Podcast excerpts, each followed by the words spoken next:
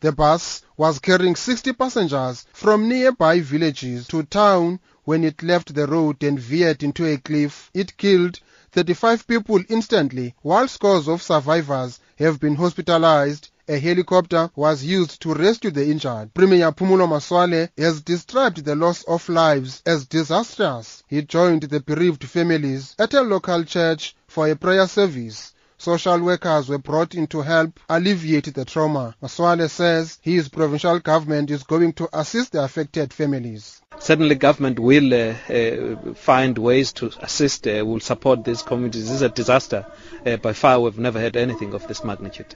One of the bereaved family members says she lost two relatives in the tragic bus accident. I should have been in that bus myself, but I missed it. And my cousin, who is also my colleague, died there. The South African Communist Party in the Eastern Cape says it has learned with great shock and sadness the tragic death of 46 passengers in two local fatal road accidents. The party says one life is too many and no life should be lost. It has called on the bus and minibus owners to ensure safety on the roads by not using buses and minibuses that are not roadworthy. Part of what are challenges and what are what are contributing factors to the to the loss of lives in the roads are the are the appalling road infrastructure, particularly in the rural areas.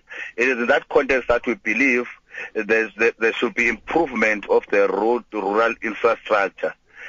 The, the, second, the second and another contributing factor is the issue of uh, bus owners and minibus owners who at times Uh, use vehicles that are not roadworthy.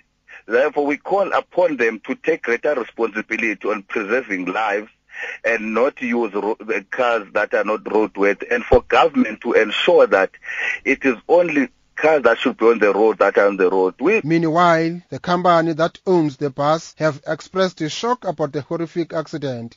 Chairperson of the AB350 bus company, Simlindile Yinsa says they will work with the law enforcement agencies to establish the cause of the accident. This accident has caused a lot of pain from us as the shareholders of the company and also the employees of the company.